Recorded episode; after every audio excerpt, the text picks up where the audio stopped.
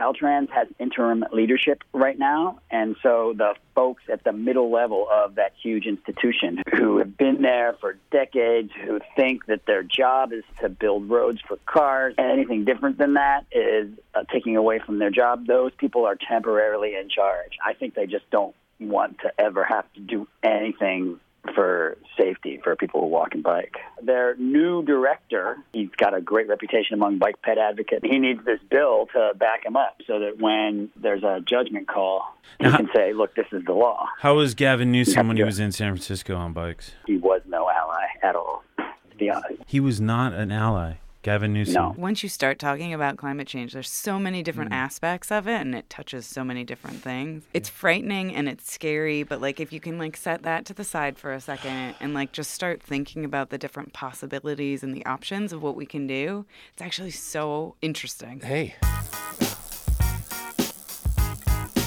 I rise in the morning and greet the day. Pull out the bike and I'm on my way. The transportation shows I care. Every turn of the pedal cleans the air. Greener than green, I'm saving the planet. Just like my friends Dale, Sean, Toby, and Janet. No greenhouse gas, a tiny carbon footprint up your ass. I'm on a motherfucking bike. I'm on a motherfucking bike. Share my aggression, what I do. Every day ride the tour to fuck you. All right. That's enough of that. No more screaming. No more that's too long. screaming. My name's Don. I'm a bicycle advocate in Los Angeles. I'm here with Nick, also a bicycle advocate. And we're on Bike Talk, and we're here to talk to you about bikes. All right, we're gonna do we're gonna do some news here. Let's take a look at the news. First on the on the agenda here is the uh, hit and run of Frederick Woon Frazier, who was killed on Manchester in uh, South LA. They finally found the perpetrator. Um, her name's Mariah Candice Banks, and she was charged with a hit and run death of Frederick Frazier. I believe that she was in a Porsche and she took off, and they even painted the car. It was kind of crazy.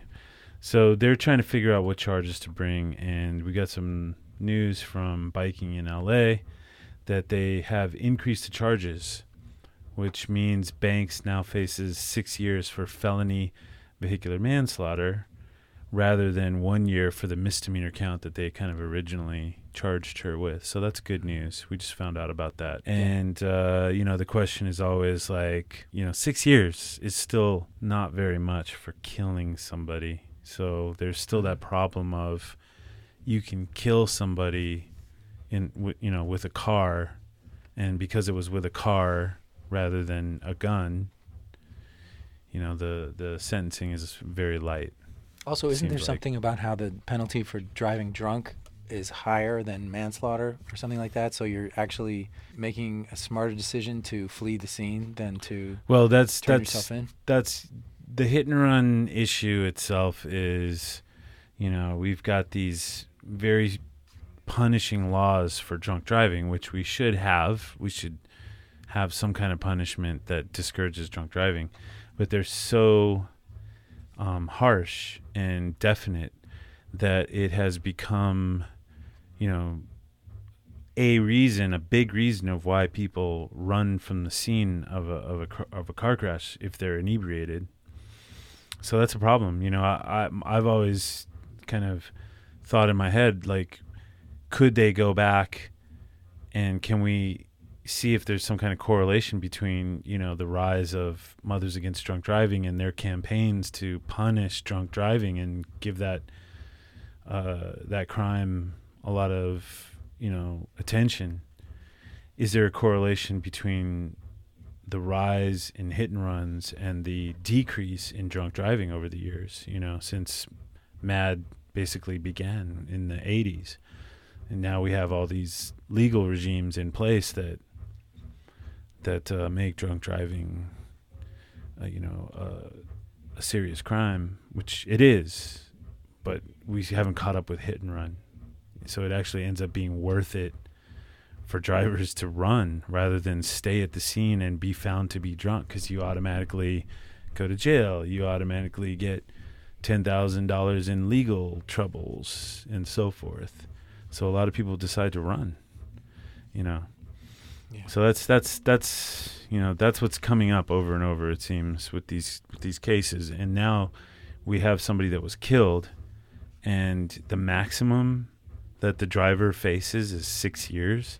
But I think the, this caught my attention because, at least in biking in LA, it, it was being talked about as finally this gets something approaching something fair, something approaching justice, Uh, as opposed to one year. I mean, that's I mean, it's better. It's better than the misdemeanor account, but it's still, you know, as Ted says on his blog, you know, it's unlikely she'll serve anywhere near that. According to Biking in LA, the LA District Attorney's Office has a well deserved reputation for barg- bargaining charges down to avoid a trial. And in my experience, that's true. I believe that's true. So we'll, we'll be watching this and, and seeing, you know, Yeah. what happens. What else we got? the mayor's coming up a lot on social media Okay. because he's trying to present himself as the climate mayor now. And people are saying, well, then you need to, You need to actually do something. yeah. Okay.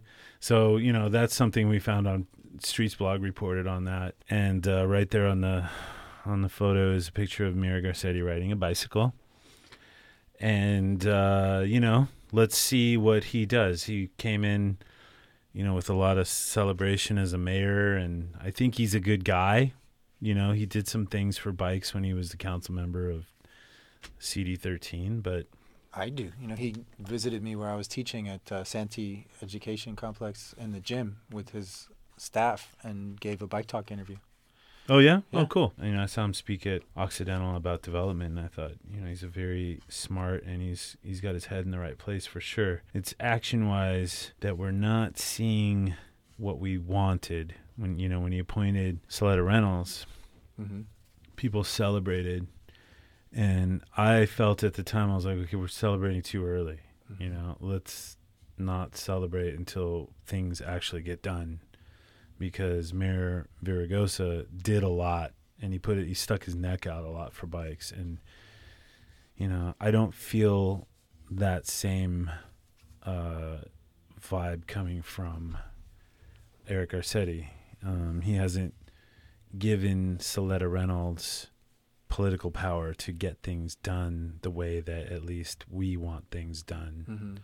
so you know I don't know he's kind of been a disappointment in that area Well, he appointed her. Yeah, and it was sort of like, okay, let's get to business. You know, let's build on what Villaraigosa's um, regime did. And they they put in. I mean, they granted it was low hanging fruit. They went and they put in. You know, there, there was a couple of years where it was like a hundred miles a year of Mhm. bike infrastructure. It was amazing. We thought we'd won. And then it sort of tapered off with Garcetti. Definitely, it kind of went off a cliff actually.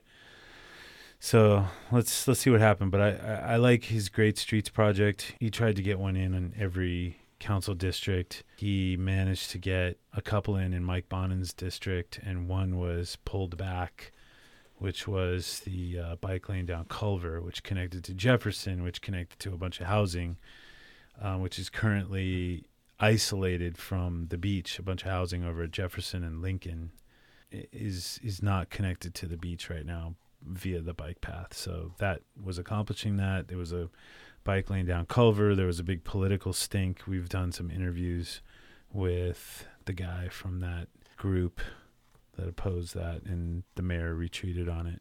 So is he really serious about being the climate mayor? You know, part of that is Well, I- enabling public transportation and bikes and walking. Right. What do you think? if the LA Times is saying it, then he's hearing it. Yeah, I mean the first thing on the books is you know as Bike the Vote LA is pointing out, Right. if Eric Garcetti wants to be the king of climate action, he'd better start with some bus lanes and bike lanes here in LA. There's the proposal to have a bus rapid transit network around LA, and he, the mayor, does have power. Villaraigosa had power to affect each council district, but they don't like to do that because they like to keep every council member, you know, autonomous over their their council district. Yeah, their little fiefdoms and everything. Garcetti is on the board of Metro, right? The mayor is. I believe so. Or does he just appoint them? I don't know. I think he is on the board. If he's anything, uh, we'd have to look it up. Well, yeah, he has Probably power. edit that out, yeah. Obviously, he has power. Although I've heard that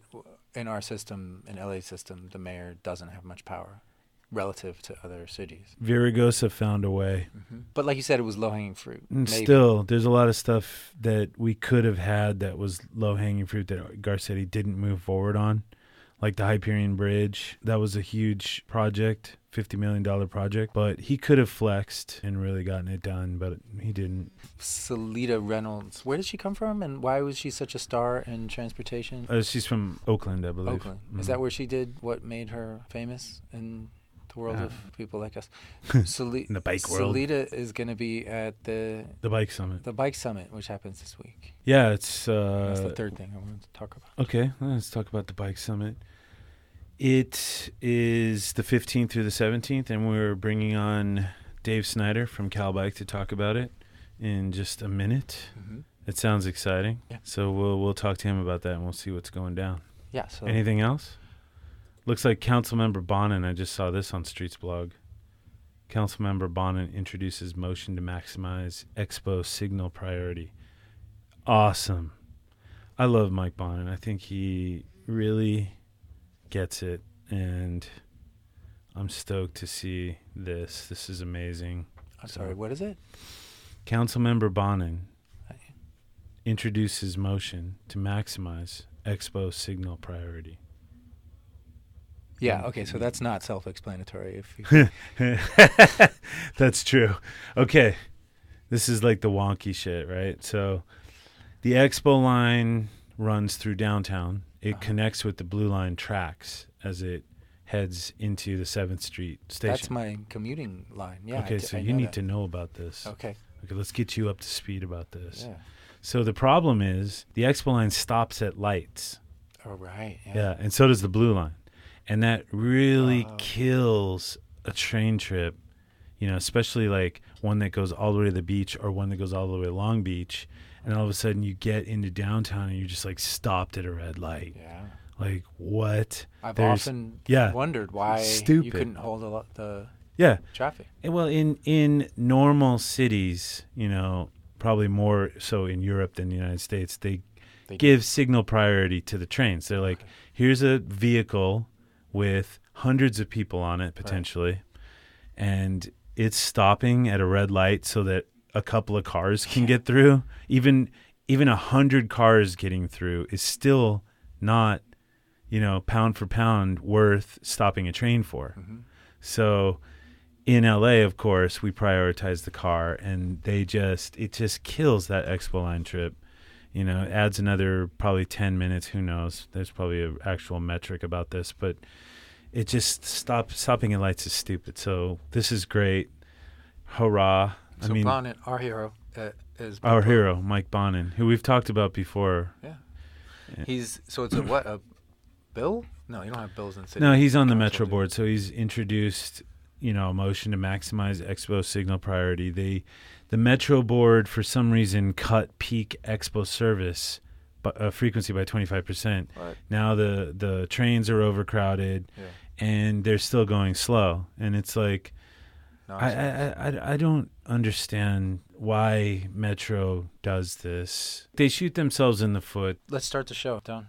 All right, we're going to start the show. First up, Dave Snyder from Cal Bike. Which Hi. is? Okay, we have Dave Snyder from Cal Bike, which is a statewide Yeah. bicycle organization that uh, advocates for cycling in the state of California. We, we work to help communities become more prosperous, more equitable by making it easier for them to incorporate bicycling into their transportation system. Because bicycling is joyful, it's healthy, economical. So we work on the statewide policy changes that are necessary to help local governments and local advocates and local community organizations be more successful in transforming their neighborhoods and their communities to be more bike friendly. So you- awesome. Yeah, and you've had a couple successes recently in legislation, right? You- We're still waiting. I- We're, Are we waiting? Our I- fingers oh are God, crossed. I'm, I'm, I'm, yeah, exactly. I don't want to jinx anything. We Yeah. have worked really hard. Linda Khamoushian and our uh, statewide, uh, our Sacramento-based uh, policy advocate, has worked really hard, along with all of our members who have just been fantastic responding to the action alerts uh, to get uh, Senate Bill 127 through the legislature past several hurdles uh, the bill would require Caltrans to include bike lanes and and sidewalk improvements and crosswalk improvements and whatever is necessary for pedestrian and bicycle safety improvements every time they repave a street, unless it's too expensive or uh, not appropriate for some reason. It's a fantastic bill. Senator Scott Wiener is the author, and it's sitting on the governor's desk right now, and he has 30 days to sign it, and we're on day 28. What if he ignores it? Does it just go away?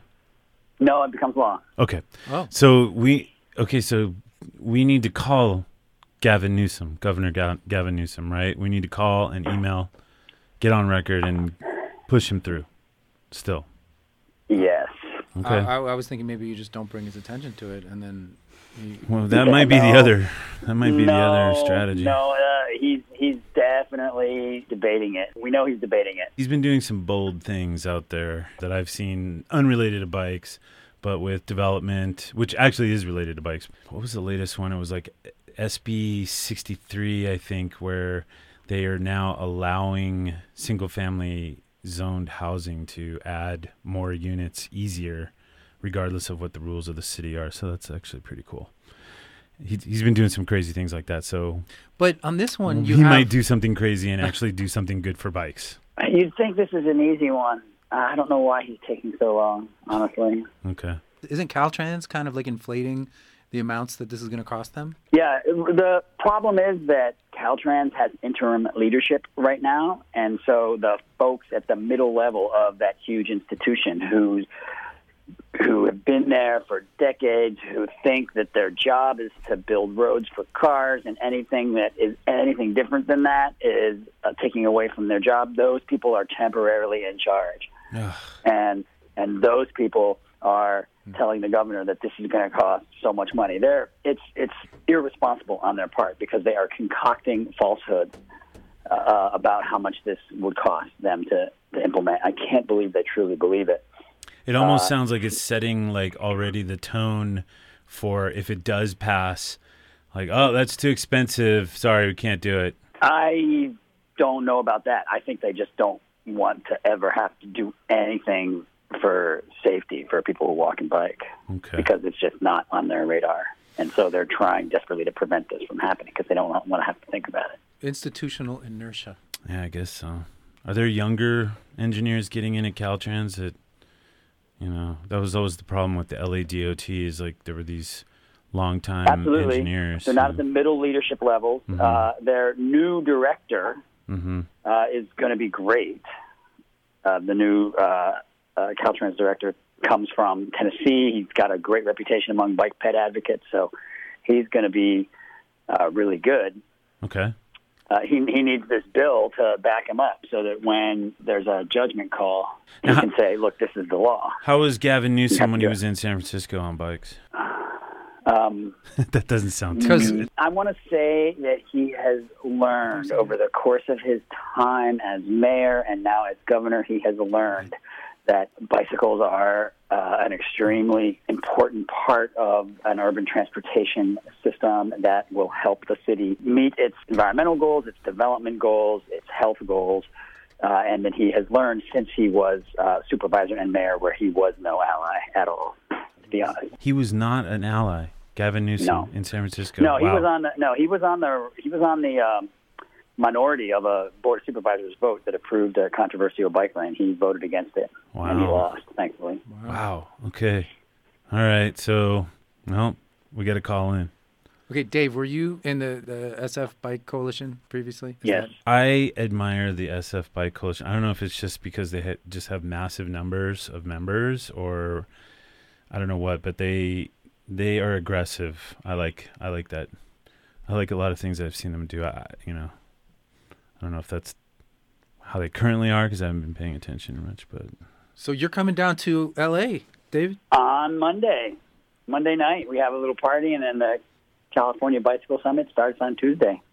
cool. Tell us about the agenda. What one can expect. What what's Sure. going down. Let's, Sure. let's hear I mean, we're talking about the need to do the politically difficult things to make our communities better for people, including especially people who ride bicycles. And that means addressing this debilitating car culture that makes us dependent on automobiles by taking away space from automobiles and making it a little easier to ride a bike because we're creating protected bikeways and a little more difficult by extension to drive a car politically difficult, absolutely necessary. The summit Wow, is going to okay. have um, is going to have uh, the leaders of departments of transportation, including from Los Angeles, Seleta Reynolds, and Oakland, Ryan Russo, talking about how they would like to do that and how they don't have the political support necessary to uh, do as much as they would like. Uh, it's it's a political battle, and so the summit is about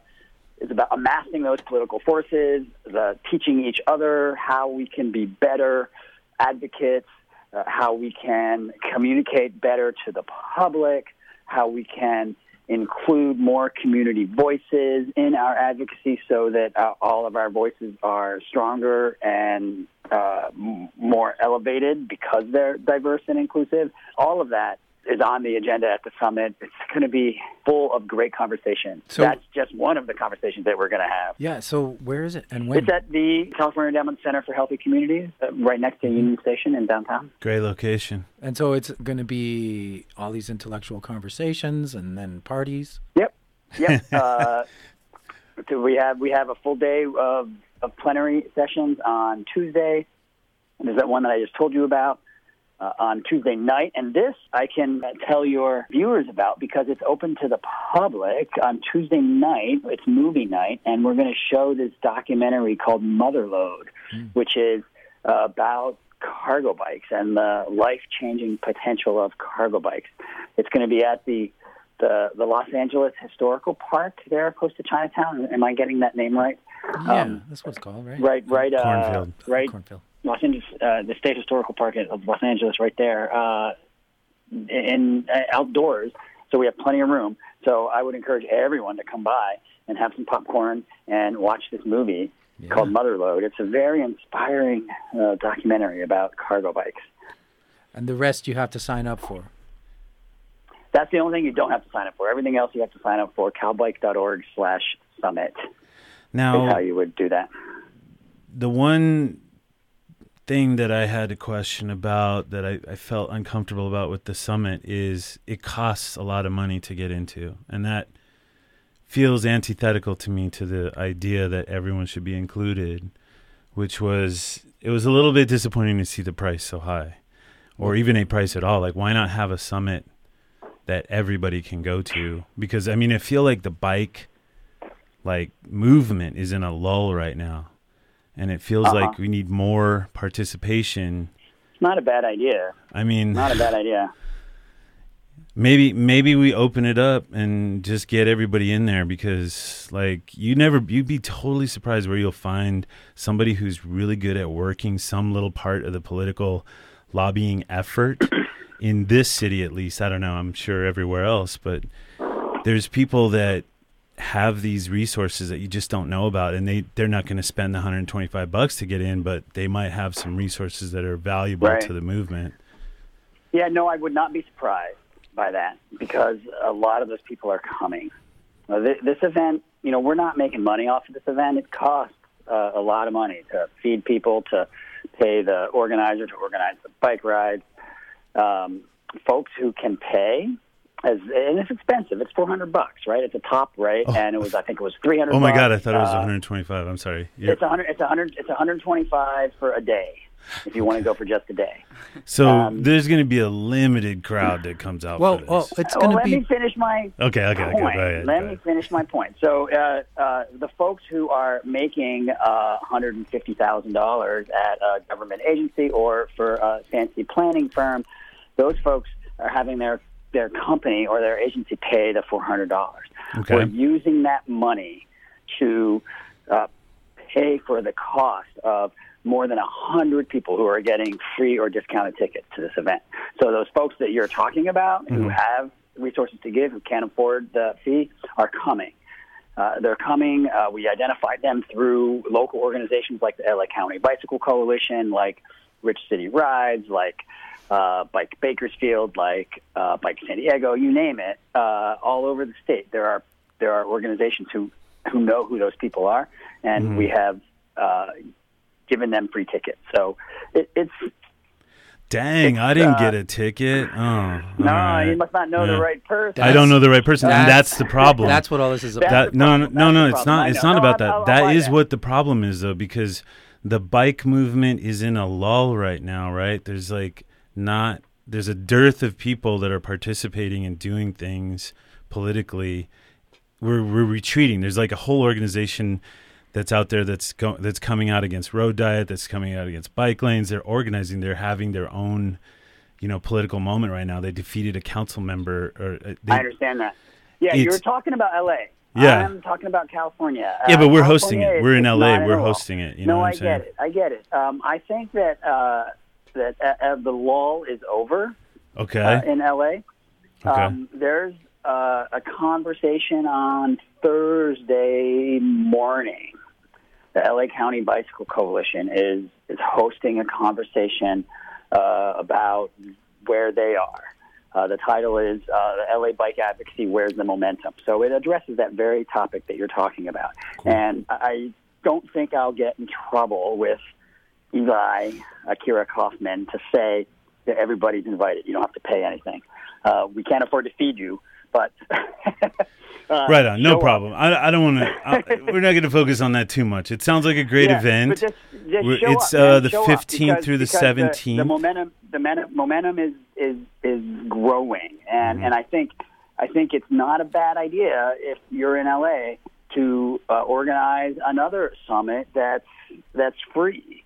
And and just Hell yeah. get folks Uh, together because LA LA needs it. LA has such a potential. LA has such a potential. we got a And- and lot I- of things done. We got a lot of things done in our day, but I feel like right now it's in a lull. Like that we're on a retreat here in LA, and I, I guess statewide, I guess is a different story. But here in LA, it feels like we're on a retreat because they're taking out bike lanes. They're putting a lot of pressure on politicians here who put bike lanes in, and uh, it just feels like and the LACBC. I don't know what happened over there. Something happened. They they had a big problem. They lost a bunch of people.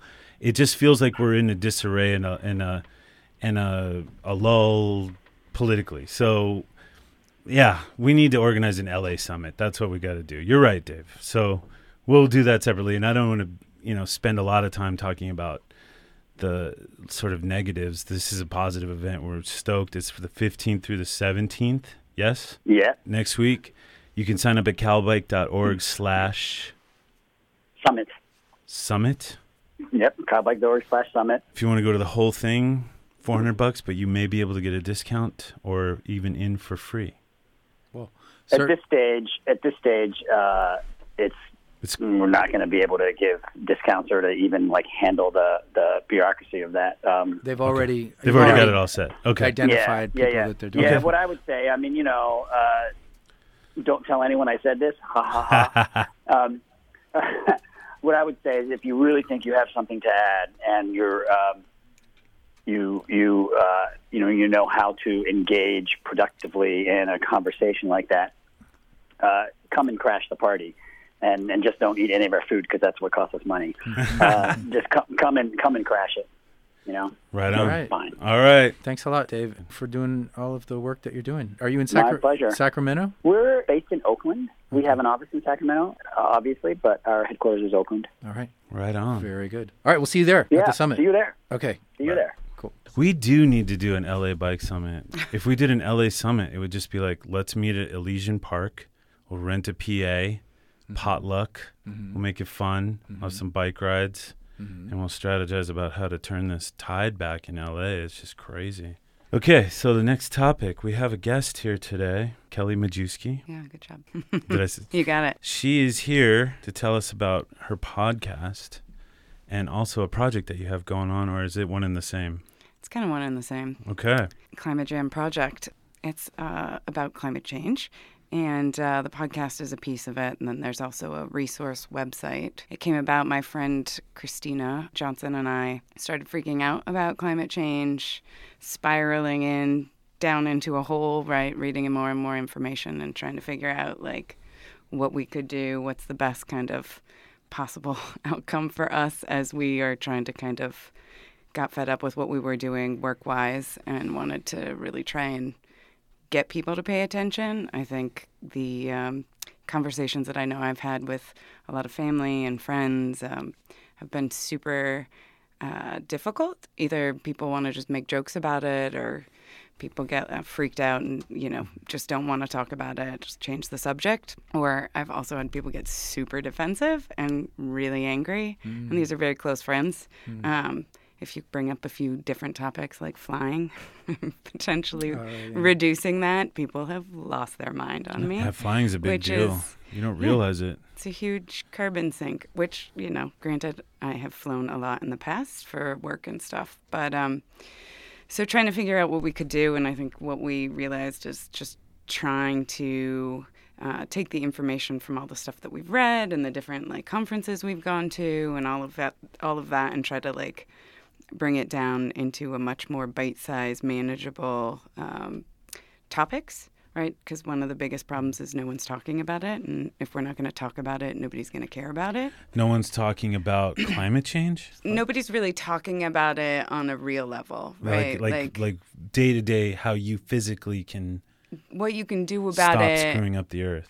I mean, I think most people, well, that's not true, but I think a lot of people have stopped denying it, right? They believe that I it think exists. so. Yeah. I mean, there's still obviously a fraction, but like, it's Uh, that's you know not, what? I'm gonna say. I'm gonna say this. The gut. I think people gut wise know that it's horrible that Mm-hmm. we're you know polluting the air and then you get into the science of it and talking about CO2 and methane and it starts getting a little bit too over the head for a lot of people. Yeah. and and there there needs to be like the quick somehow sell to them i guess those people that maybe the science Well, goes over their I- head. I- it does sort of like even me like well even me i'm kind of a bike dum dum but i understand that if you lock yourself in a garage with a car you're going to die. And we've got how many billion cars on the earth Right.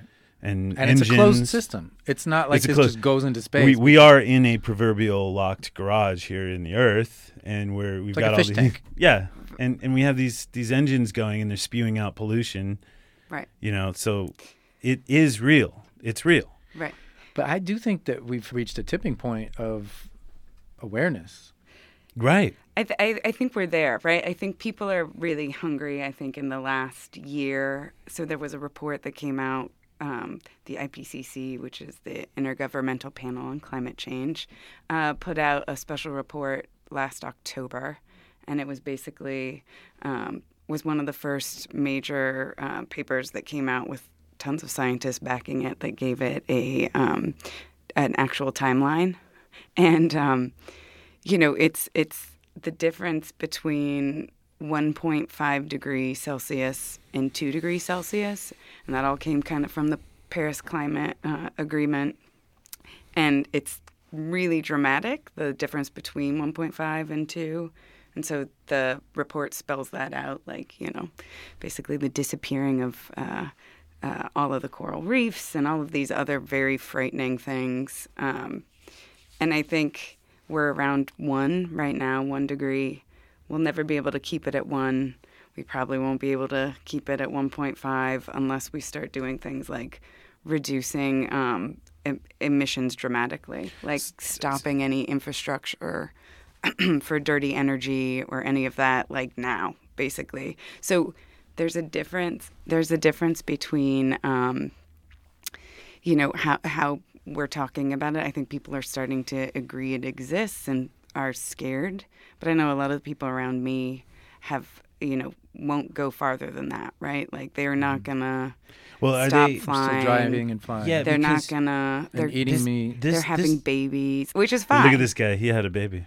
Which is fine. I mean, earth, there's like friend. I'm gonna start to get angry. No, no. Okay, forget about that. no, but it's The- it's what- the future what for pe- your children. Okay, but people. Oh. Okay, so people are not talking about the specifics, right? Like in the media, the media in general, the corporate media is not saying, "Oh my God, we need," you know, it's emergency level. We need to stop driving. We need to stop eating meat. They don't really say anything about that. They Some kind of- people have I mean- said that it's really not even w- the, we who have to do anything at all. It's really the bigger, the bigger corporations. So The that I mean, countries. the so- bigger corporations are there to sell us stuff. So, but that's the thing, right? So, the whole point is that we need to talk about it, like for whatever thing that we care about the most, right? We need to start talking about it and talking about it together because we need to be the ones that are pushing those corporations, that are pushing the governments to get that because it is much more um, about us as a collective and our power as a collective that that's going to change anything, right? No corporation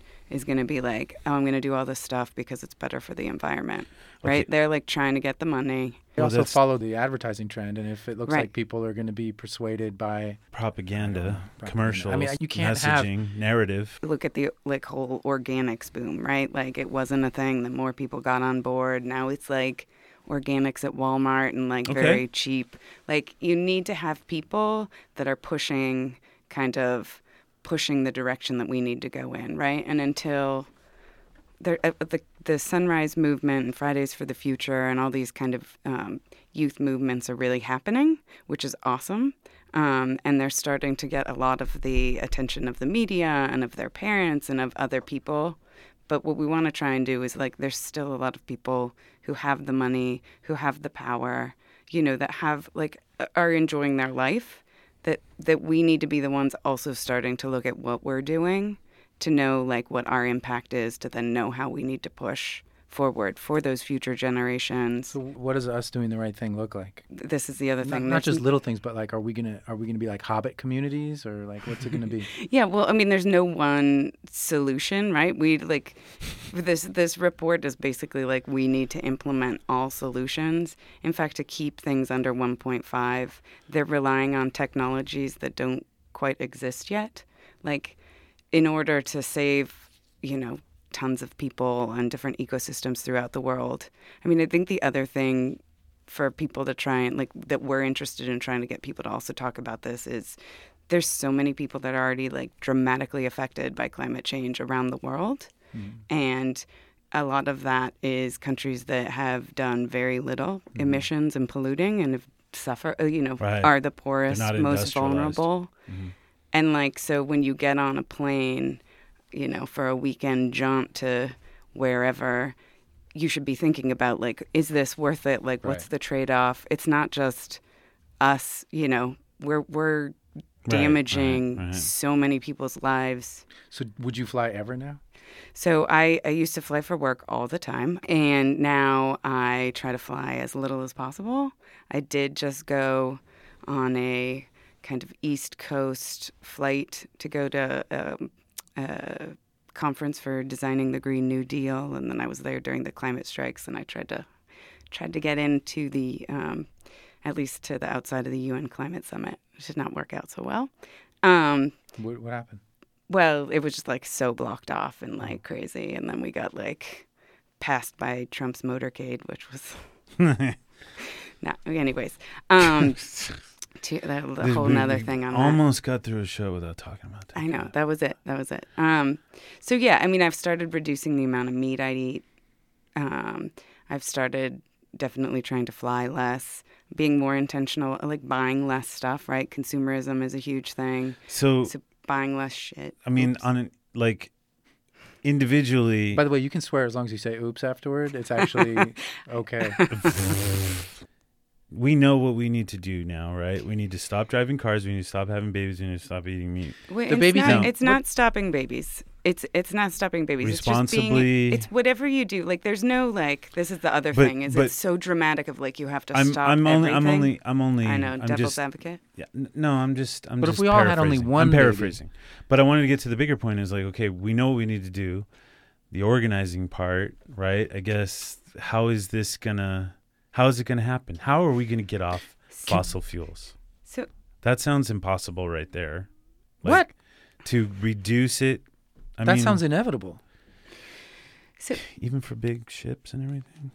Well, yeah, they're talking about planes, flying fuel. planes on. But I'm talking on- politically speaking. Well, Like I think- like look at the country like that's why we that's why we have to band together. I mean, I think this is why okay. there's so many different things that like so many people are fighting various different like things that are going bad with this world, but I think that's where we need to start making these coalitions and like Mm. start building together because So is everybody bought in on fighting climate change is making that their number one no, because they're not really looking at it. I think okay, Yeah. so we go and sit at Well, I've, it is up there now. It's up but, there. like with stuff But where can it you never get has been. can you get enough coalitions together where we could Sorry, you were really saying turn it over? Kelly, what? you were saying something. Oh, um, well, I think this is the thing. So we've we've started hanging out at the park. This part of the podcast thing because I think the thing, once you read all of this information and kind of get into a weird, uh, depressed climate world, um, what you want to do is like you you look around and you're like, why are people not doing more, right? And it's it's of course people aren't doing more because it's frightening and it's scary and it's like we're in a bubble for the most part and it's easy to kind of be busy with your daily life and have all these other things, right? So you're not going to write read this 400 pa- page book called The Uninhabitable Earth. It is like super frightening. Um, but like, so we really wanted to like try and figure out what why people aren't talking about it, what's holding them back. Did so you we, read that book? Yeah. Did you read that See, book? no, but I'm thinking like that's maybe your job then. That that that I'm, you, I'm reading all the books. yeah, and You then we just just and then Read it to people. So I think like part of this was to go to the park, right? So we or go where people are. We've been going to Echo Park Lake and um, i- interviewing people and just asking them questions, right? Mm-hmm. And very basic questions like, "What are your feelings on climate change? What do you think the urgency is? Like, what's holding you back from talking about it?" And you know. A huge group of people have said like it's because they don't think they know enough, right? Like they would do mm-hmm. it, but they don't want to sound stupid. They don't want to like be the Debbie Downer. You know, mm-hmm. it's this. There's this, uh, and they're freaked out about knowing too much, right? So there's this. Hmm. People know it. People feel it. People are talking about it, and they like you know they came and sat down with us. Like we just have a couple chairs up and a little sandwich board and an umbrella. So we didn't go and harass people and make them come sit down. It was, but it was. I didn't think people would come. Um, but then we got a really broad So- range. You This guys a have a booth. You guys have a booth and you have a sign that that says come talk to yeah, us. Yeah, it says "Let's talk climate." And how many episodes have you done so far? How many people? Um, every well, s- episode is that? So, well, the first episode. So, it's going to change as we go because we're uh, we are not podcast people. We're just learning it. Um, Yeah, they'll but just the, pepper in. the first one is really about talking about climate change. So it's a whole bunch of we interject some information, but it's mostly just clips of all different people from the park who we've interviewed. Um, so the first one's out. The second one is coming out this week, probably Thursday. And um, this one's actually talking about the urgency and the timeline, but it also peppers in the um, the people from the park who we talk to. So their their takes on the 12 year timeline and the urgency to just try and get people to kind of put it in focus and get a, their thoughts on it. And then the next one is going to actually be about um, carbon footprint.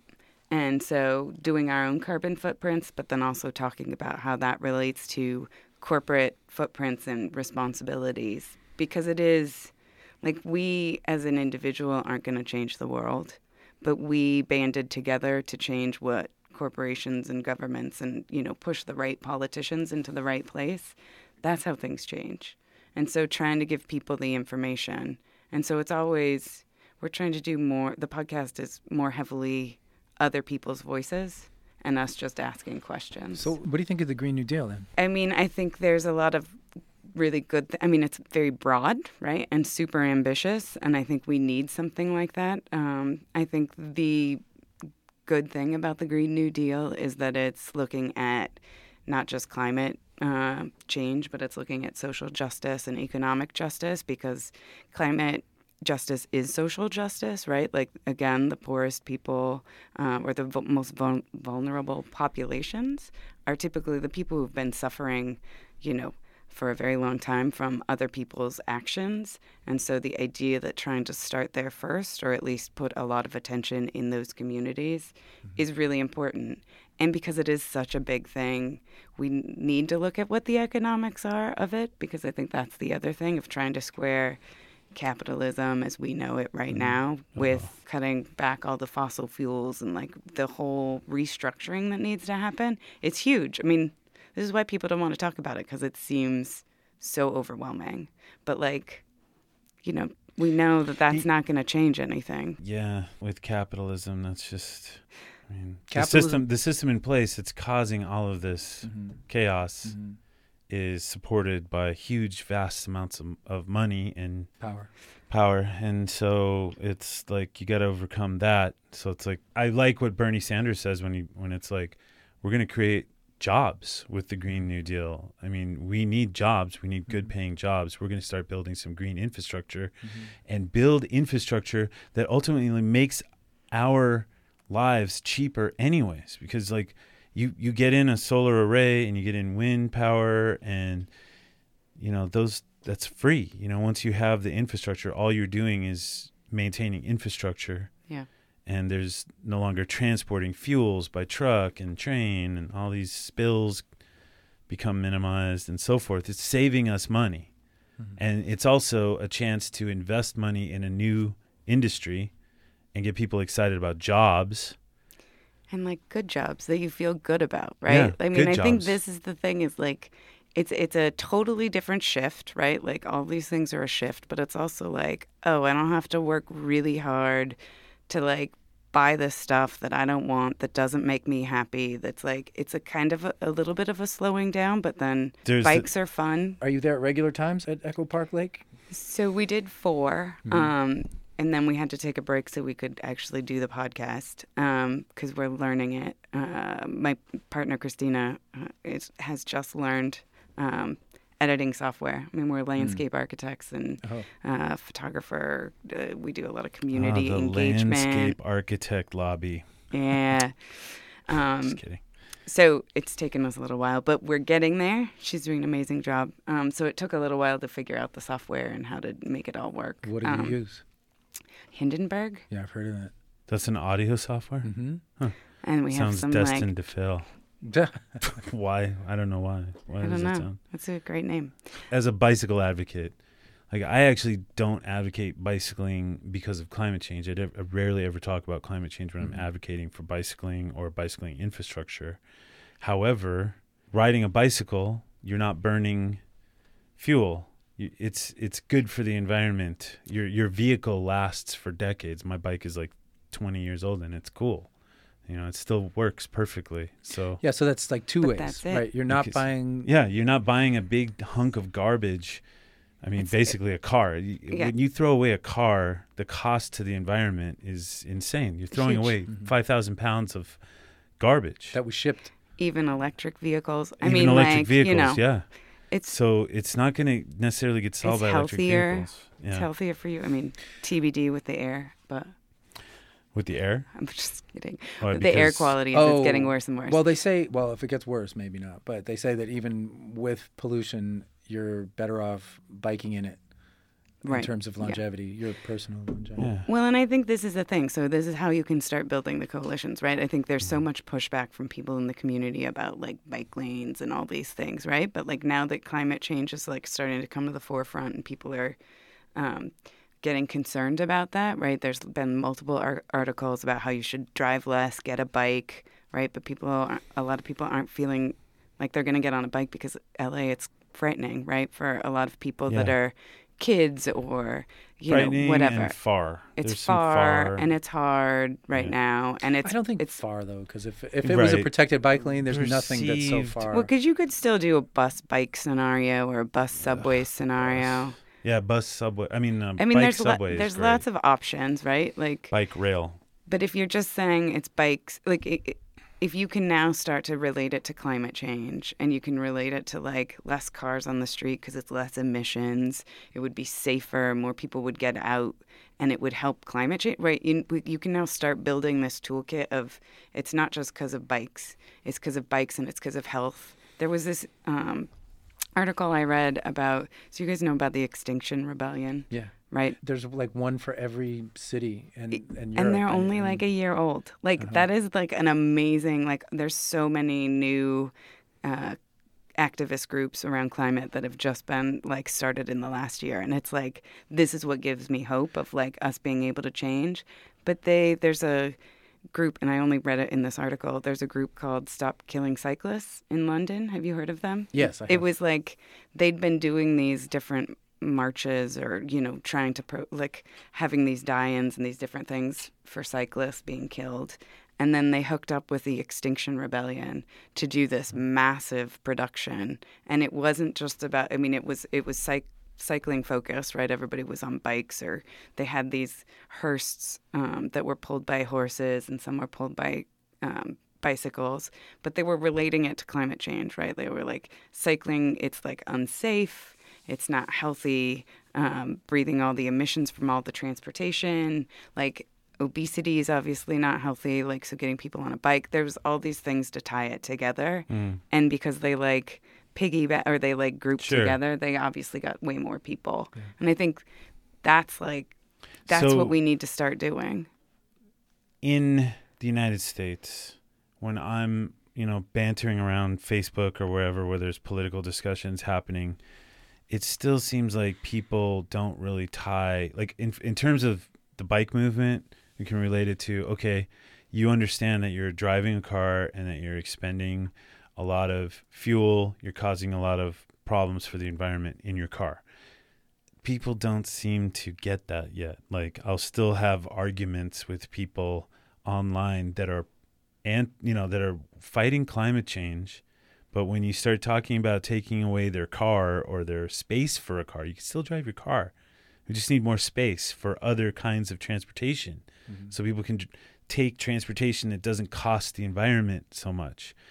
That's when they start getting real Well, when you say f they're fighting climate change, you mean they're like they're talking about or they're they're Yeah, these are people that are that are like they're concerned about climate change. But when you start getting into the nitty gritty of like, hey, that means you have to drive your car less, or even not at all. Mm-hmm.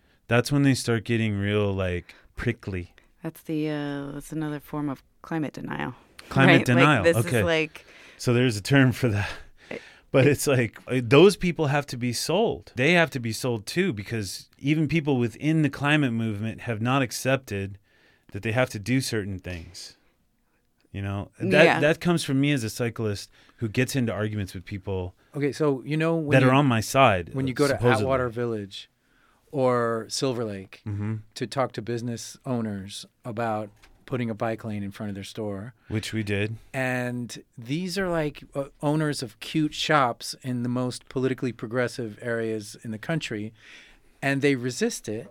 Uh, know, and not it's in like- Atwater. In Atwater, we we got a lot of support for. Uh, Oh, Well, maybe it's like that in Silver Lake too. I'll bet you I could go business to business in Highland Park and sell it. You know, Oh, it's okay. not that Now hard. you then, could. well, then but there are definitely i mean you know in Atwater there was a resistance of old businesses it was the new businesses the younger people that understand climate Mm-hmm. change and so forth and you know were you you still selling it as climate change? no though? not No. at all That's the i i never sell i never sell bike i i don't even talk about bikes half the time when i'm selling safe streets infrastructure you know it's like you find out what people it's the commonality thing. It's like if i'm if i'm gonna sell a road diet in the north valley as i have done um i never want i didn't talk about bikes. I just talked about the benefits to that person who's usually a homeowner because it's a you know it's a single family area. But so it was property values. It was, this was less traffic ago. in front of your house. So it's still maybe that would change if you if you headed out right now. You might throw in a few climate changes. I, I wouldn't do it because I I win over Republicans as well. Republican support who Yeah, who are people that that It, that might not be just a public. for we're talking for bike we're talking for bike. but climate stuff, change but isn't isn't Democratic or Republican. I mean, it's it's become that way. It's been sold that way. It's been spun that Sure, way, right? sure. But like that's the other problem is talking about it in that fashion. I know with the Green New Deal, it really makes it. I mean, it's a big Throws it- generalization, but I'm not. I I don't think I'm taking a, a risk by saying that Republicans generally don't want to hear about climate change or don't care about it. It seems to be that way, at least in the forums that I've been in Yeah. on Facebook, the community forums. Yeah. I've found ways to sell it to Republicans. I mean, there's a way to sell it to a Republican where it has nothing to do with science even. It's just like common sense, you know? Like there there are ways to get through to Republicans with this kind of stuff, but I mean, like the thing is, right? You can't like tell people to stop doing every single thing, right? Like, and there's there's two topics that, and I've never told people they can't have children. There's two topics that I have gotten some really insane uh, responses from, and this is from close friends. Is flying, right? Just even suggesting that you might need to reduce like a flight and two just the idea of population right not even one for one children but like population as a whole it, it's expanding exponentially and we've already Wait, I thought that the world population was slowing down. That we're going to top out at like 12 billion. no Really? I've read a lot of articles about that. no Hmm. like Okay. i mean I thought that i mean it'll slow was- down once we have less food there's more climate refugees Okay. But- I, I specifically remember reading a few articles about that. But I'll, are you looking up stand firefox it So Um, you're not, Firefox you're not a- at some regular time and day of the week or day of the month at Echo Park that like you could tell people we'll be here every. No, unfortunately, we still. uh, Well, I still have a job, job, because I have to pay bills. But we do. The the idea is that we would be there at least once a month, if not more, on a regular basis, on a weekend, on a Saturday or a Sunday. Um, and then also the idea would be to like take it out of Echo Park Lake and go to different neighborhoods because there's obviously many different kind of voices that we want to get. And we're going to try and get more specific into different areas in Los Angeles of different activism. So there's um, some groups that are fighting uh, the urban oil drilling, right down right by around the port. So we help do some branding and graphics for uh, a campaign that's going on right now for the Inglewood oil fields, and it's with Stand LA, which is a really awesome coalition group that's been fighting uh, on the front lines uh, for a very long time, and most people, I think, don't know about them, but they've been getting a lot, I think, more press recently, just by default of climate change, and they've been pushing a lot of things. And um, Stand LA and Sierra Club are doing a campaign right now, and so we helped through the Sierra Club help them with some graphics and some branding for this campaign to kind of end urban oil drilling and to create a 25 foot setback um, from oil wells and drilling um, next to homes. Right now, I Twen- 25 feet. That doesn't sound like a- 2,500. Oh, Sorry, 2,500. Okay. um, but it's it's like Well, we got to shut those zero or a hundred right now. Ten feet. I don't know. It's really close and it's really we, crazy. We did a tour like- actually of the oil derricks in LA on the passage of a few people through a rather brief moment in time ride, Uh-huh. and uh, there were Which- oil derricks right next to housing. It was crazy. Uh-huh. Yeah, I mean they can Active be ones. they can be right next to it. Yeah, that yeah. So uh, I think it was down on uh, Pico maybe or yeah. Venice. Have you thought, Kelly, of doing a ride? No, I mean, you ride a bicycle. You are I- I considered do to be part of a the bicycle, bicycle. community. I do ride a bicycle. Yeah. Um, I haven't thought about doing. You mean like a climate ride or yeah, I guess. I mean, they have a climate podcast called a ride? Cli- Well, yeah. They have something called. a- or what about? Right, right, right. The climate ride. Yeah.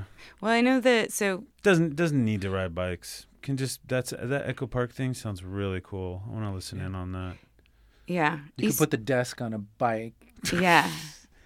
You could go to a bike event, like over at uh, Relampago Wheelery, Oh yeah. where Jimmy is. And Which event? Jimmy The- is single-handedly reviving the bike scene. I have to say, Jimmy. Wow. Yeah, Jimmy Lizama, founder of the Bike Kitchen. He's been throwing parties at his new bike shop, which Mm. is like it's like a DIY. It's a dope bike shop, really dope. It's over there on Bimini and Yeah. First. I went. I went to Mhm. one. I rode my bike. We're looking forward to the podcast. It's Yeah. coming up on Thursday. Thursday, hopefully. Say Thursday. This is this is completely DIY, so Yeah. don't if it doesn't come out on Thursday, don't get mad. But it that, that was But the could- date that we set. But you could subscribe, and then you'll know when it comes out. Yeah. So All right. We'll have Sound- time to listen to it sound, for the next show.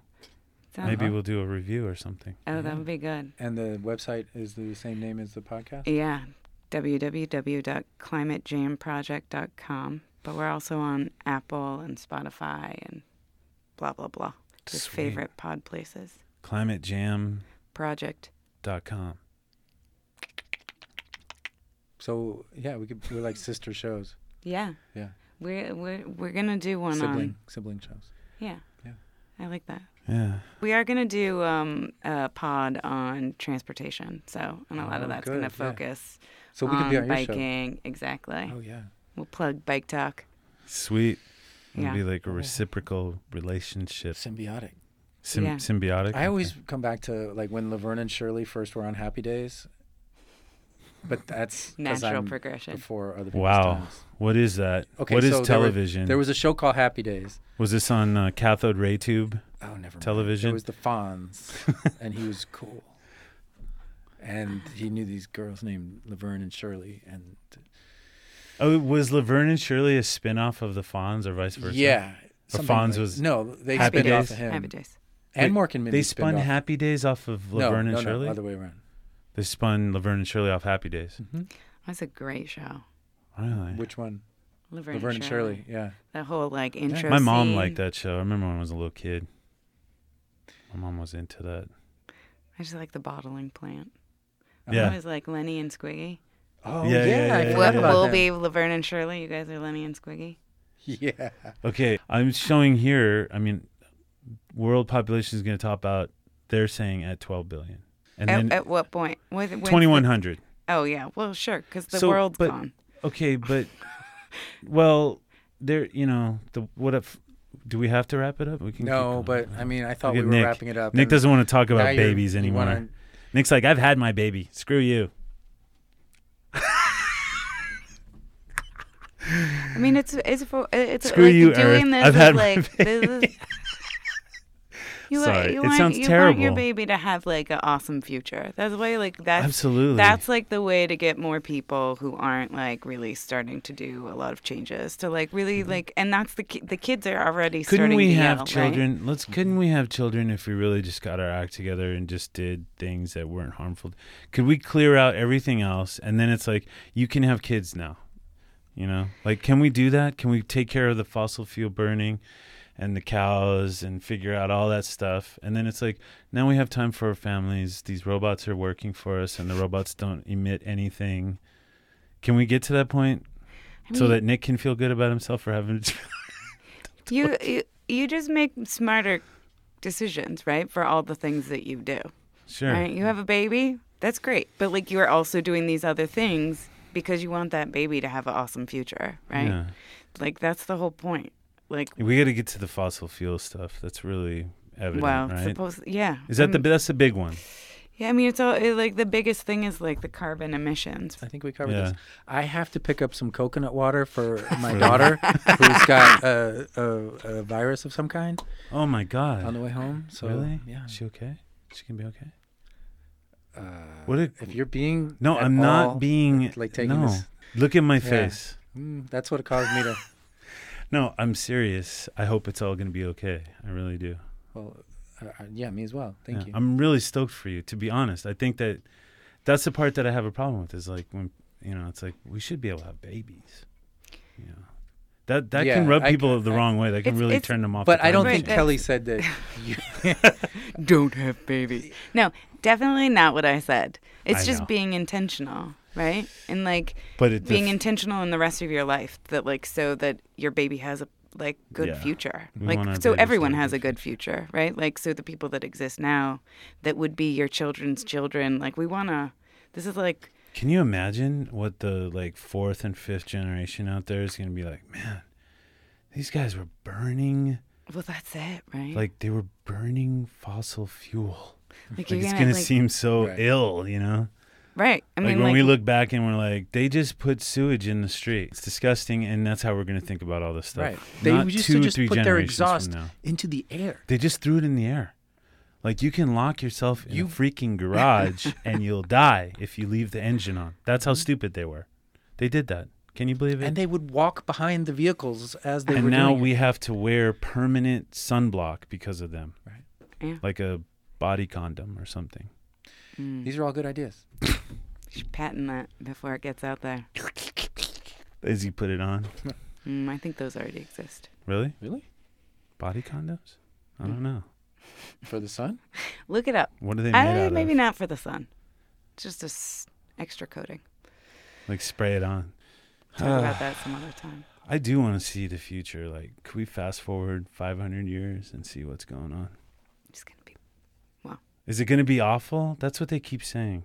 Well, you don't know. it that's the whole thing depends. about Like the that's the whole thing. Like it could go real, real bad, or it could go. It could go good, Well, It's but in not a going to go different good. way. It's not going It to go. It could go go. I mean, There's it could. it's going to go if good. we if we could create a more like just equitable future it'll be different right it's not going to be as lush it's not going to be as green like it'll be definitely different but like Let we have the potential if Have you- we I have a, sc- I have a, uh, have you wait, I have a story wait, idea. wait, I have a story on. idea that could that Okay, could that all could take yeah. place in the future.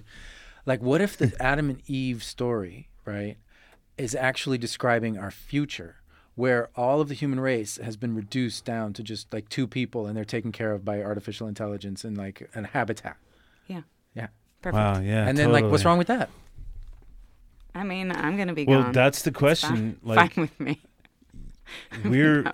each one of us in Although it doesn't room have to be a man and woman. It could four be, like, billion just- years ago we were slime molds like we're still the same organism continuing on for four billion years right as we Yeah, generations we're- this is this there's some Yep. yeah four billion years right so when who's going to be the last last person standing you know which which Highlander. Did you ever see that movie? no I'm I'm gonna edit out watch movies um, a lot of this conversation. why good because i've Do you guys have of- time yeah let's to go edit no oh for me? No, we've No. got so much That's tape. the problem You know what with this happens show. when you just ask questions at a park? For, it must be amazing Christina it must be has so- absolutely amazing she's like, sh yeah, she was, yeah, transcribing. No, it's true. It's a be- lot. Before That's she where the- like put the transcribe, like before she got a like thing, transcribes it? she was doing yeah why was she transcribing because No, it's yeah. easier to like find the quotes because it is much. Ah. It is. It isn't a conversation, really. Like we're having conversations in the park, but those are like half hour per person. hmm. And like so you have we're someone having a transcribing we're- live She while- was doing while while you're there. no, no, no, No, okay. Like after she After? had, uh, Okay. like it's real insane. Because It's we, a two-person operation, right? It is. She's Okay. not. She doesn't have a job right now. Hey, pod- well, let's not get into the personal life. No, no, no. In a good way. Like I'm jealous. I'm very jealous. Okay. So she has more time. oh, And she was she like the podcast was a little, like a little bit her idea. I just really wanted to go to the park and talk to people. hell yeah! And she's like, uh, maybe we could like make it a little bigger than that and like hit more people. That's you know, who knows if that's true. You wanted So to far. just go and then like talk to people. I just really like talking to people about it and I'm mm. just genuinely curious on like what it is that's holding people back.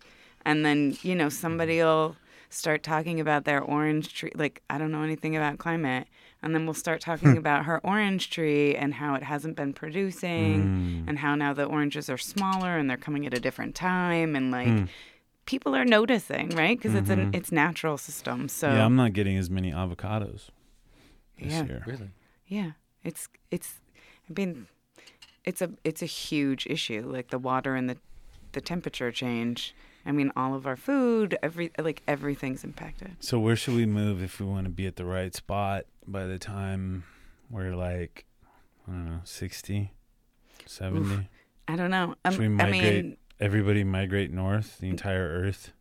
Well, yeah, I mean, that is- everything's already happening that way. Portland, right? Portland is gonna. We're all gonna go to Portland. That's I gonna be. well, they're you- gonna love us. Right? What you definitely want is your own water, right? Are they gonna have water clear skies by then? though? that's the question. You question. want water rights. water. It, uh, it, a lot It's of it water and water. it's heat, right? It's you got to get farther away from the band of the middle of the earth. We're gonna go to north. Canada. But like, yeah, Canada's heating up twice as fast. Like it's all everything. What do you everything. mean twice as fast as other places? hmm Antarctica, An- the Arctic is like four times faster. It's the it's like the the the way that the earth is shifting and, and moving and how things are melting and like Because of the permafrost? Is that why? I'm it's guessing. it's it well it's everything i mean like it's the emissions you know like the reason we're having more extreme storms like all this flooding in in texas and stuff and the hurricanes are sitting over places and just dumping tons of water it's because our jet stream has started slowing down like and when it slows down and it has wavier patterns, it's not as forceful enough to keep things moving through, storms moving through. So they'll sit over an area. Like this was, Texas has had something like four 500 year floods in the last five years. when you say uh, uh, 500 years flood, like What the is that? weather. It's weather like only. one- once in five 500 years, but they've had four of them. Uh, Yeah, in five years. And it's like, this, I mean, it's ha- like, again, it's happening. We got to do, like, we still have a little bit We of, got to do something. we still have a chance right now to make it not as bad. I have family on the East Coast, so I'm wondering if I'm going to stop flying, I just need to pick a side. Don't take of. the train.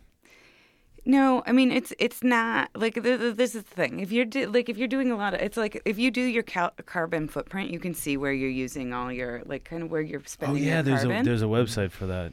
Yeah, I, there's tons actually. There's a really cool one called the Global Footprint Network, um, which we're going to talk about in our third podcast. But it's like knowing where you're like spending all of your carbon.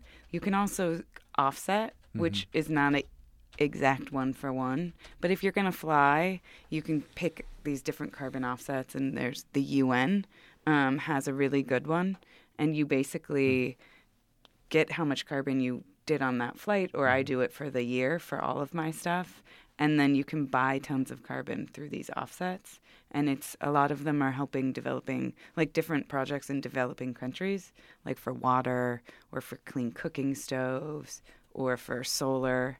And it's not exactly, like, it's not really you're buying the carbon you already expelled, but it is mm-hmm. funding these underserved communities to have these new projects that are basically keeping them from having to build like or a coal powered plant you're helping fund solar so it's kind of as they're developing you're switching out how they're going to like you're basically keeping their carbon out of the air by giving them solar so you're kind of paying it forward Yeah. and they're actually really That's a good way to put it. they're really inexpensive Mm. which is kind of probably not accurate, but like at least it's a start. And I think when people start doing carbon offsets, even though there's a lot of climate scientists that are like, it's all or nothing kind of thing, like you just don't fly, mm-hmm. you know, mm-hmm. and then you don't have to like worry about that. But obviously, that's not how we live. So mm-hmm.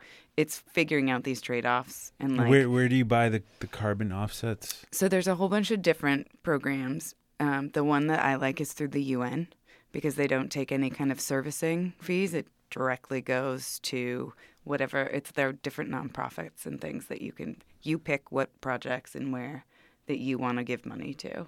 And so it's it's in the it's the UN, so it's better. There are some that take kind of a larger chunk and then you know can be questionable. Um, but I think getting people to start thinking about their impact is super helpful. Mm-hmm. You know, and like, yeah, your family lives on the East Coast. Mm-hmm. Make it a longer vacation. That seems like one of the things that maybe we should think about doing is, you know, choose where you're going to live and have your, you know, friends there and have your family and stop moving pl- away. it's it's For people that are able to afford that. Well, I guess is it is it more expensive to stay than to move? Mm, probably. And if you live in uh, Well, or LA or physically San speaking. I mean, I think I mean it's definitely the thing that I've thought about of like where I want to be. You know, because like at some point you don't know when like things are really gonna happen. I mean, like it's kind of crazy, right? We're doing they're doing like the boiling frog. they're doing the rolling like uh, electric. Uh, they've turned the ele- electricity off, right, in a lot of in quite a few places because of the fires, and so like some they've done it a few days, right, in different parts, and people aren't really sure when it's coming back on, and it's like this could start happening, right, on a larger scale in different ways This For a different reason. or just like electricity going oh, out the- for uh-huh. for a reason or us having some serious water shortage that like has repercussions right like that sounds a like lot of when it gets to that point, at least for our country, it's like a kick in the pants. Like we always have to wait till the very last second to do the right thing. We always try everything else as Okay, but say. it's us going to be getting kicked in the pants, and you got to think about what that's like. Well, I mean, it's already happening, right? Like, look at Texas when it did like Harvey and all of that stuff. Look at Katrina. Look at Sandy. Did like, people learn their like a lesson there? Have Texans like going, oh, It's going to be us. It's not going to be Texans in, in every case. It's going to be us in this case. Exactly, but it's like- like, when, like, if those these things are happening, and they're like, when are we going to see that happening to somebody else, and like take it on ourselves to like really uh, make that think- change? Different I think it has to happen to us. Literally. No, we this also have to have empathy for people it's already happening to. For but sure, when but- you talk about the the electricity, I mean that is the like Well, uncertainty the, is the also electricity like, thing is interesting because PG&E, Pacific Gas and Electric, is a like a for-profit private company, and they have skimped on their infrastructure for a long time, and now it's failing in big ways, and so rather than risk a fire happening, they turned off the electricity right. you know, because their infrastructure is such craptastic infrastructure. Mm-hmm. So that's like a whole other issue, though. That's like privatization of public utilities. I mean, it does seem that like eh, we know that a lot of our infrastructure is like has been around for a very long time, hasn't been taken care of in a lot of cases, and it is the time now to like start Change it. thinking about how we could change it and how we can make it more green and how we can like Yeah. instead of putting in brand new stuff that's you know using the old systems. I mean, that's a great opportunity now. We can take over PG&E. They they want their bailout, but we should just outright take their stuff and kick them out. Take it and upgrade it mm-hmm. to green. You know, rather than buying them out, which is what they want so they can save their shareholders. It's like, no, you guys screwed up. You guys didn't invest. You guys basically have a really crappy piece of infrastructure and now we're going to be responsible for it. Well, we're going to take it. Mm-hmm. You know, if we're to pay for this, we should take it. I guess we got to throw it out or upgrade it. Get green. This is a perfect opportunity for Gavin Newsom to really be. I mean, I don't know. I've heard that that's on the table, sort of, or people have made that argument that he should nationalize, or, you know, if you believe that California should be a separate state from the rest of this madness out there, um, then we should nationalize that. But we can stateize it as well. Just take Mhm. it for California yeah. and turn it into some green solar. There's a lot that can be done. to make up for your child. I'm Just kidding. so I'm supposed to be? I'm supposed to be on the way home. I know. Let's get Nick out of here. We got to wind this up. Yeah. Nick, Nick. This is why I'm here more often now because Mhm. Nick, Nick is a good dad. Nick, you are. I'm. I applaud you. And this is why I have to spend more time editing. But at least you can do it at home with your child, Yeah. and it's a wonderful thing. I'm. I'm here to sacrifice for you, Nick. no, this is good. Cool. Well, we Well- just ended it on. Uh, yeah, I mean, this is the point. Is like once you start talking about climate change, there's so many different Mm. aspects of it, and it touches so many different things Yeah. that it's actually super interesting, right? It really like, is. It's frightening and it's scary, but like if you can like set that to the side for a second and like just start thinking about the different possibilities and the options of what we can do, it's actually so interesting, right? Like, and I love when people will sit down and talk about it. Um, and so I think that's part of the thing of like I, talking we, to people. this guy that I know, Greg Patrick, I would call him a friend. He's like a father of one of the racers in my races, my bicycle races. And uh, Wolfpack. yeah, he comments on articles that I post that are about climate change and stuff, and he's a climate denier. And like, I don't see this is another aspect of it all, is because I don't know all the science. I can't rebut whatever he's saying Yeah. because I don't know. Yeah. You know, I do know that we're creating a layer of CO2 in the air and that creates a warming effect, right? Yeah. But then he'll be like, da da da da. The University of East Anglia. Yeah, yeah, yeah, some, something, something, you know, and you can't. I don't have time to like. Okay, well, Yeah, what you is don't he have talking time. about? But I I'm Who think- killed Google, Seth? Rich? Who But killed that's Seth the, Rich? but, Let's not get into that. okay? Let's not talk Sorry. about. Uh, but that's the thing. You don't like why waste your DNC did it. why waste your time on Operators. deniers? Right? Like Well, it's okay, a it's because a they games have- it's a games thing though. There's Yeah. so many people that are like not do- Because that the are that deniers believe are and the aren't doing ones- anything. The din- okay, this is see, this is the this is the thing though. Uh, this they're- might be where we differ. Yeah, I know. It's because this is a this is a split also in the bike community as well. It's like, do you cheer on the supporters and overwhelm the opposition, or do you convince the opposition and take some of the opposition away and bring them to your side? It's like that's a lot of work to go to the opposition and try to bring them to your side. However, the effect of When like you make your enemy your friend, right, like there, it's it's it's it's like a cultural thing that you have to. I mean, sap as m- I don't know. Okay. I mean, I get it as like in that case, but because it's such a worldwide global issue, there's a lot of people that are not taking action that do believe in climate change, right? So let's hit, let's hit the easiest people first who already believe, right? Like get them on board because it is a mass of people that we Sure. need. And like there's some people that are going to deny this till like till whatever, like till we fix it or till we don't. And like, you know, it's it's we just need to get the masses and those people will either convert or they'll be left behind. Either way, whatever. Like I'm not I They're not going to be left behind because they have voting rights, and this is why we have what we have in our country right now. We're we're actually going backwards, right? Because of the current regime that's running the United States, like we are going backwards. You could spend two weeks on a denier, right? Like trying to talk to them about Okay. climate change. Okay. Or you could spend two weeks talking to like and probably you won't change that climate denier's like thought process, right? Because they Right. are pulling crazy stuff from somewhere or like Right. you know, I've had people say that like they don't believe the science in the IPCC, even though it's like 195 countries and like thousands of scientists. Like they don't believe the Department of Defense with their like crazy They have climate. they have these arguments though that pull in.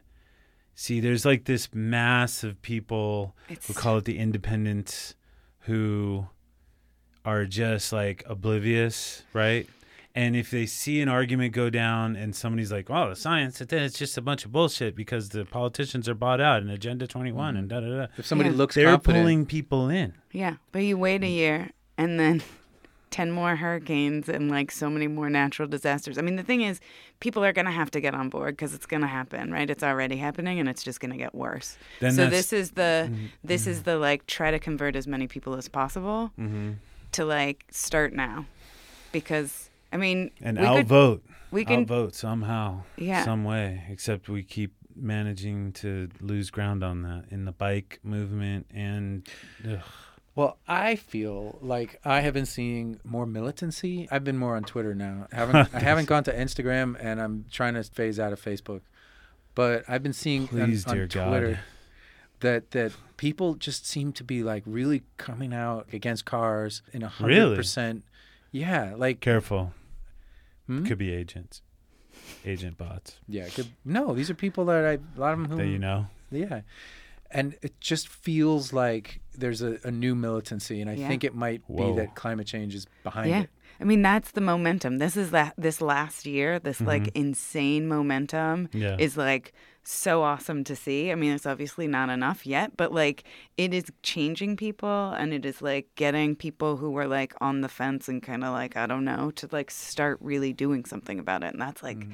that's like, we need to just keep that going because obviously there's the, the potential of people kind of burning out um, and it not happening fast enough, right? Like, we Mm-hmm. So we still have a chance, though. Occupy movement. We have a chance, But like, right? yeah, there's a. I mean, we have a chance. What's it going to like- look like? What's the chance look like? What is the ideal? What's going to happen? We There's eighty percent of fossil fuel burning goes away. we need to be net zero by 2050 to stay at 1.5. net zero. So what does that logistically look like? Are we going to be driving electric cars? It's going to be it no be- fossil fuels like on a large scale. No fossil fuels. Like I'm talking Yeah. eighty percent less than was burned in the like world on today. the road, no cars that Is use there fos- still a threshold of fossil fuel that can be burned? no power plants.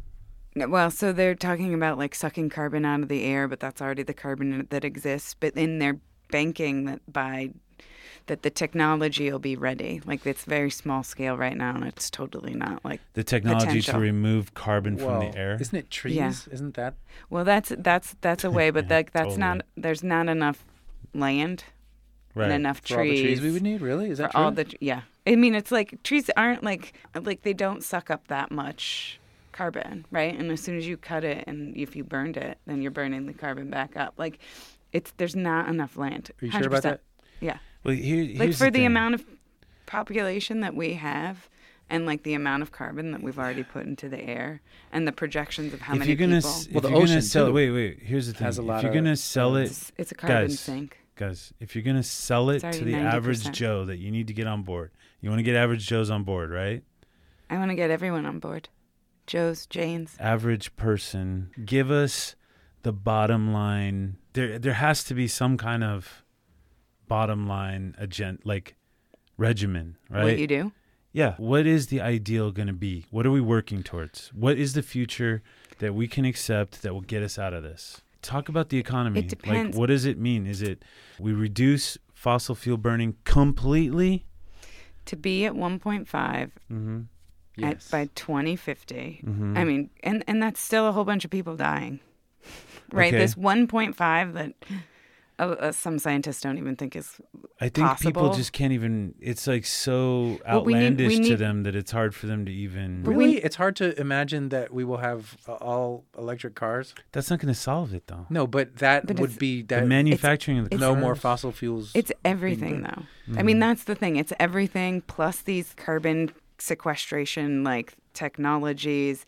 A lot of scientists say that we need to do nuclear. A lot of other scientists say we don't. But right? it's like and that causes waste. everything is is kind of on the table and we need to try and do a whole bunch of stuff that doesn't exist yet it's a, like we need to start testing all new technologies we need to take all those people that You know are in the silicon valley wasting their time on stupid apps and like how to like Making put your bank. up, upload your brain into the cloud like if you took that smarts and all the crazy amounts of money and like focused it on what we actually have a problem with right There's no, like there's no money to be made though. That's the problem. That's yeah why well the that's i mean there. this is this is this is Okay, why we need to fight back the Green Okay, New Deal is about making it possible to make money doing this. Right. True. And I don't think anybody's even sort of outlined what exactly we're gonna like. I just feel like you No, got to put it right in front of people's Well, faces. you just But create a whole bunch of is what we get. jobs. You just create a whole bunch of jobs There- saving the planet. and there is no exact right like there isn't like a real like Yeah. all it- it's Do the it's- scientists the, have the scientists come up with like here is the regimen for first world countries to follow if we're gonna beat this. Here it is. You gotta re- Everything. you can't drive. i mean there's a lot you gotta of stop eating meat. Have less babies. there's a lot of things in the report of, of outlines of how we get there you know including these Okay. technologies that Okay. don't exist and i think it's like we have to do every single thing we can and more but like in Mm. a way that like if we all start focusing our attention on it hmm like crazy sh- It's coming. I guess crazy things it- will co- like happen right yeah. like if you if Is really it smart- promising? Is there enough people? Like, is there a velocity of people getting into it that you think it can? Can we yeah do it? i Okay. mean i think like you know and all these projections are the like biggest factor of like being able to project out 30 years is like knowing when humans are actually going to give a crap about this stuff because that's the other factor right? Like how long are we going to keep polluting in the emissions in the way that we're doing it now? Like do we get people to get on board in six months in a month like in two years? It's super dramatic de- depending on what we do as people so it's hard to project what 30 years is going to be when you don't know when people are going to start caring. It's wild. But It's gonna be a wild future. Yeah. Literally. Wild. So I'm gonna listen to Yeah. Climate Jam. I, I am too. I'm very interested. So thank you for doing this. We know that Yeah, you don't thanks. make, you know, any money for No. it. You do it out of passion. yeah, So well, thank you for that. You know, I needed a place, an outlet to to yell and to talk. Yeah. it's great. you're not yelling at people, are You you? don't use a bullhorn to ask them no, I. I was like, you know, internally yelling, and then uh, and then I found this outlet, so now I'm like much more calm. It's Very great. good. It's a lot more effective than the people on the corner with bullhorns yelling about Jesus. I would think. Oh, I do like that guy though. That That's is like pretty the dance guy. yeah. with Which the- on the Santa dance with Monica cross. and Yeah. Vermont. Yeah. I mean, he makes it all over town, but like I was like a couple steps away from being that person mm-hmm. before we found For an climate outlet. change? Yeah, we Thank- found an thank God outlet for, me. Podcast. Yeah, thanks for having me. Yeah, thanks for coming out. That was Kelly Majewski with Climate Jam. Climate Jam Project podcast coming out Thursday. We can find it on Apple, Spotify. Or the website www.climatejamproject.com. Boom. Thank you. Thanks for listening to this episode of Bike Talk. If you want to hear more, go to kpfk.org, navigate to programs, and choose Bike Talk.